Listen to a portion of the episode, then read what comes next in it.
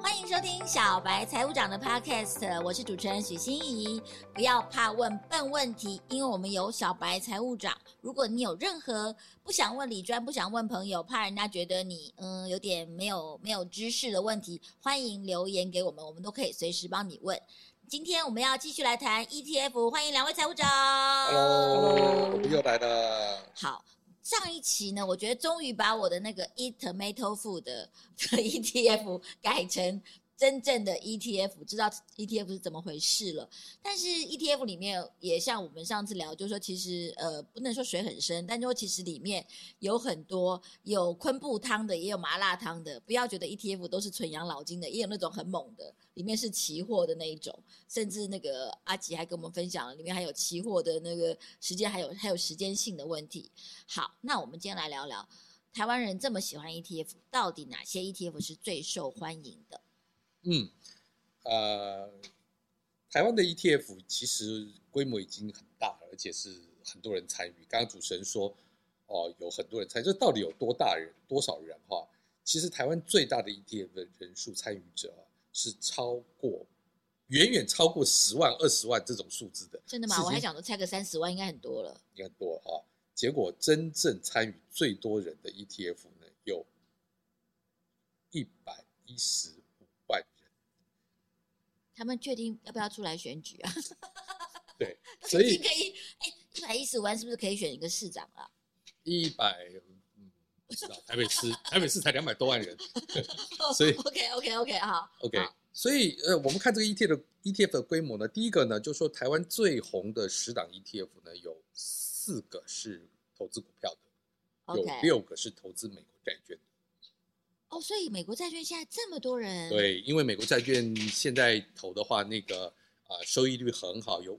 百分之五、百分之六，而且多数人有一个迷思，觉得债券嘛，我就握它到期，我就不会赔钱。其实这个这个不是这样的。待会阿吉有时间跟大家谈一谈，债券的 ETF 影响价格到底是什么？嗯。那我们今天主要先谈这个这么多人投资的 ETF。那刚我们讲了有很多人，最大的有超过一百万人，第二名的也有九十几万啊。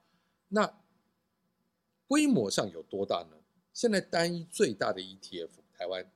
股票型的第一名的 ETF 是零零五零，嗯，有多大呢？有接近三千亿台币，三千亿，台币三千亿，它一个一个 ETF 有三千亿，对，那它不是某种程度三千亿已经，哎，我们常常一天的股票交易额才多少而已？呃，对对，差不多，差不多，差呃，这个这个金额现在比三千亿可能大一点，嗯嗯，不过这个三千亿是非常大的，所以为什么这个？他们最后这呃股市表现得很好，或者是这些 ETF 本身很好，为什么？因为钱都集中在这里。你可以想象，这一百多万人里面，我现在我没有这个数据，但是我猜一可能有几十万人是用定时定额的钱投的。对。那么定时定额来投，就有一个什么特色呢？就是每个每每一期每一天，因为大家不一样，或者每个月都会有人把钱继续投在这个基金里，所以他会累积，所以他会再去买他原来的这些股票。所以为什么股市现在越来越跟经济发展就是好像都不太会跌？你说经济不好，因为钱不断的流入，而且往透过 ETF 的钱流入，他就只投到他他 ETF 选的股票选的股票里面。所以你要不要懂 ETF？就是他到底选什么？你大概知道说，其实这就是未来的方向。啊，就是其实有可能是说。我的我的逻辑啊，就是说，这股票不见得这家股票公司一定呃一定是做得更好的，但是因为它已经被选进去了，所以它的股就会有一直一直有钱来买它的股票，对，它的价值越垫越高。这这个这个后面是对的，就是应该一直有钱买它的股票。那前面那个问题说，因为它股票不见得最好，那我们也有这个顾虑，对不对？那 E ETF 我们选它被动式的原因就是说，那我才不给你选呢，你就给我去找那个我们讲好的原则，比如说市值最大的五十个。比如说配息最高的五十个，所以我把原则给你确定，那你就只投这个股票了。所以被选进这个股票对这些公司来讲也很重要。对，那、哦、那我我就今天我就想讲一下说，那我们看到我们刚刚讲了十大的 ETF 有四档的这个股票型的 ETF，对，那是哪哪几类呢？我们我就今天跟大家讲一下的方向。第一个呢，最大的就是零零五零，这个是最老牌的，已经有二十年了。那零零五零是什么呢？就是台湾。最大的五市值最大的五十家公司，嗯，那谁最大？如那它会不会换呢？会，谁的股价乘以呃乘以它的股本，这等于的这个市值小了，它就换掉。反正它就是最大的五十家，我就放在那里买，这、就是最大的投资方向。嗯、接下来呢是零零五六，零零五六呢就是高股息的上市公司。嗯、他觉得哪些公司的高股息最好，那我就把投资在这个里面。这个是市场股息，同时也会回馈回来嘛。就是我我投资我就选那个股息最好的，嗯，那其他的呢就是这个变形，就是我们所有人现在都喜欢高股息，对不对？我买一个东西，它每年都有股票，那我要在高股息里面加上条件啊，比如说呢，为什么要这样做呢？因为有时候高股息的股票呢，我就知道它明年要衰退了，它今年利息配很好，我怎么它这个经营的不好啊？所以我要把这件事情再做一些调整，所以有怎么调整呢？第一个呢，调整叫做 ESG 高股息。就是现在很重要，我选一些好的公司的高股息，永续对不对？做得好的，这个比如就零零八七八，就这个叫 ESG 的高股息。那有一些人说，那高股息呢，我又不喜欢这个股票呢，选来这个股价波动很大，所以我希望那个股价不要动，然后股息很稳定的，这就是低周波高股息，低波动高股息，就是说股价不太，我就我专门这个这个 ETF 就我专门选那个股票。波动比较小，可是股息很稳定的，就是我在高股息的前面再加一个修饰的东西，叫做低波动，就是零零七。反正它一定要做出一个 index 来，才能做被动嘛，对，对，对不对？嗯。那最近最红的呢，是另外一家投信公司做的，叫高科技股的高股高股息。哎，这个听起来蛮好的。对，就 是我台湾的股票有这么多种，对吧？那我们都知道电子股的是台湾的这个很重要的行业，那我只投，嗯，但我只选高科技的股票。那所以高科技的股票我选两百个，在这个两里面我选那个高股息的。至于非高科技的的高股息，我就不选。所以市场就就这么多种，嗯的 ETF 在给大家做选择。那这里面呢，我们要讲第一个呢，就是说零零五零呢，这个是最大的五十，跟其他高股息呢有有有很有一些区别。最有趣的是什么？第一，这里面只有一档 ETF。有我们的护国神山台积电，应该都有吧？没有哦，选股息的可能不会有，因为台积电所有选股息的都没有台积电。对，但是零零五零应该很多啊。零零五零有百分接近百分之四十都是台积电。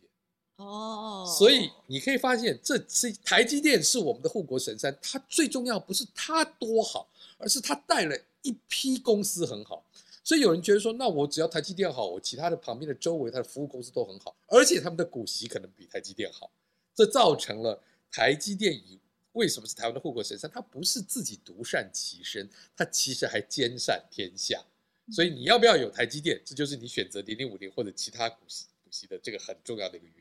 应该是说选股息的没有台积电，但是应该有其他的 ETF 也有台积电的，比如他选 E ESG 的这个应该也有台积电。但是它是 ESG 的高股息。只要有高股息，它就没有台积电。Oh, OK，没关系，我们台积电可以单独买。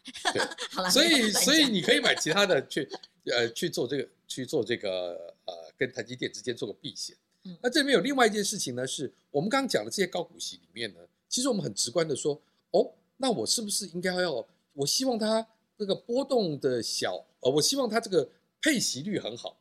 那刚才所有讲这些，哪一个的配息率最好呢？从过去的经验看，当然它成立时间不长。就以最近的数字来看呢，是高科技的高股息，它的配息率最好，但是但是它伴随的风险也比较高。高科技的高股息配息率比较好。呃，目前的状况是这样。嗯嗯嗯、那如果你经济走反向的话，它可能就配息不是这样。OK。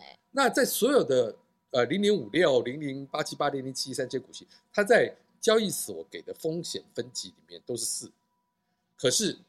高科技高股息，它的风险分级是五，也就是说它的风险是比较高的。我们还是要提醒大家一个观念：所有这个风险级数是我们在呃点进手机里面都看得到的嘛？只要你去找，都可以看得到，都可以看到。但可能多数人都不会去注意这件事。真的，居然已经有风险级数，我们刚刚还在 还在瞎猜。对啊，这所有的事情都应该跟风险级数有关啊。这个待会我们讲。下一集讲债券的时候，阿吉也会讲到这个。这个很简单嘛，比如说你你去买台积电的债券，他给你两趴，假设是两趴，那你借给我好了，我跟你说我给你二十趴，那你一定觉得二十趴比较好吗？没有，因为借给我，我可能就倒掉，我就不还。所以风险越高的报酬率那个利息就越高，股息就越高嘛，哈。所以你这个你的报酬跟你的风险这两件事情一定是相对。这件事情是大部分投资人都不愿意面对的，就是高高风险伴随的，就是。其实其实这个这个我们呃这个呃我们可以举一个最简单生活的例子，什么的收益率很高呢？赌博。我现在跟你掷骰子哦，你比我大呢，你就拿一倍，你就很短的时间你就可以投资报酬率百分之百，但是你输了呢，那你就是零。所以你会不会去做这件事情呢？你会觉得哦，那那如果我只看报酬率，我告诉你说报酬率可能是百分之百，对吧？可是它的它的风险就非常高。所以永远要考虑你的风险跟你的报酬这两件事情之间的相对关系。好，大家听到这里就应该知道我们不是诈骗社团，我们完全是在劝人，没有啊，不是劝人向善，而是劝人希望大家可以用比较理性的方法来看对看待投资这件事情，跟看待理财这件事情。好，刚刚讲到这个 ETF 有人数最多的基金数量最大的有股息的有各种的形式。阿奇要不要跟我们分享一下？你觉得呢？这些这些 ETF 最大的差异性可能是是什么？或是你觉得，哎，在这个跟刚刚讲说六个股票什么以外，有四个是在有反过来前十大有六个是投资美国债券，对对对，有四个投资。所以你其实美国债券在在这个市场里面还可能受到更多人的青睐。呃，大家可以发现，投资美国债券的 ETF，其实它的市值大概刚刚呃如呃就财务长讲，大概有前呃在前十名有有六档是美债 ETF，我吓一跳哎，可是它持有的人数、嗯、人数就是说呃其实并不是最多的最高的，所以是比较多是大金额或是法人投吗？比较多的对的，像寿险公司，其实现在也它大部也偷。都利用这样子的一个 ETF 的方式来做一个海外债券的一个投资哦，对，所以这个很重要，因为其实你看哦，跟着有钱的机构或个人投是一个投资上蛮重要的事情，因为我们他们总是有请人去做嘛，对不对？你看台湾很大的 ETF 啊，在股票型的这边哦，它背后大部分这些金融机构啊，都有一个寿险公司，比如国泰的 ETF，比如说富邦的 ETF，它的寿险它都会把钱投在这里面。所以除了有蚂蚁雄兵，我们这些有一百多万人去投以外，他机构的钱也会往里面投。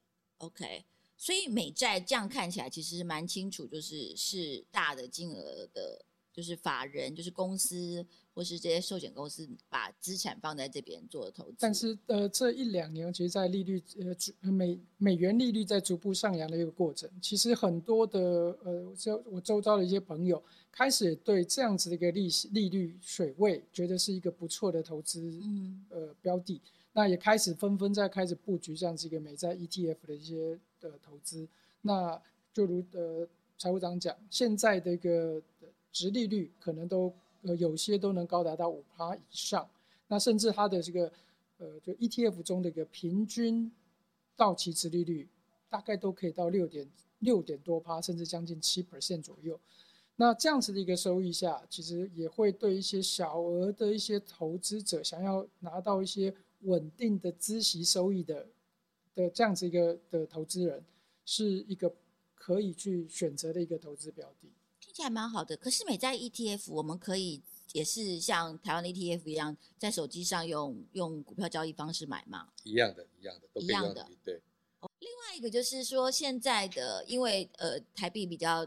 比较跌嘛，那我们买美债的时候，我们是要换成美金，那这汇率会不会也会影响我们的报酬？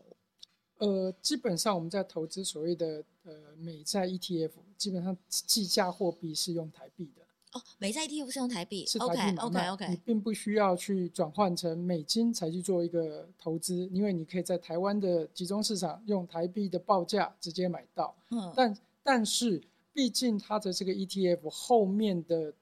投资的标的是美债 ETF，投信公司拿到你投呃这笔钱，他会，他会把它转换成美金去做，再去购买呃就是这个指数里面中的所谓的呃的呃各档债券。是，那它其实是隐含了美元的汇率风险在这个 ETF 中，所以影响的只是净值。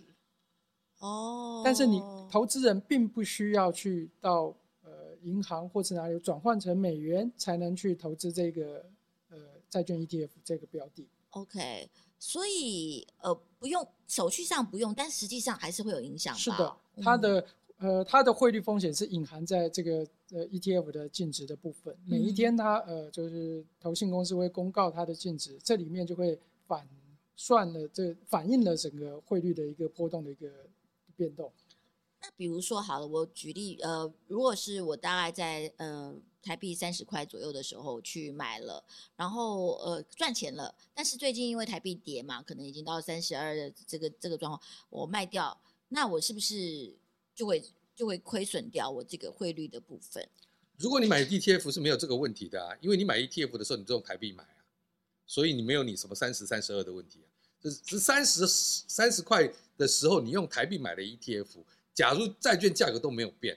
只是美金汇率变成三十二，你卖掉一，它是反映在这个 ETF 的净值上，所以你卖掉 ETF 净的时候，它已经把这个部分反映在你 ETF 的买卖的价格。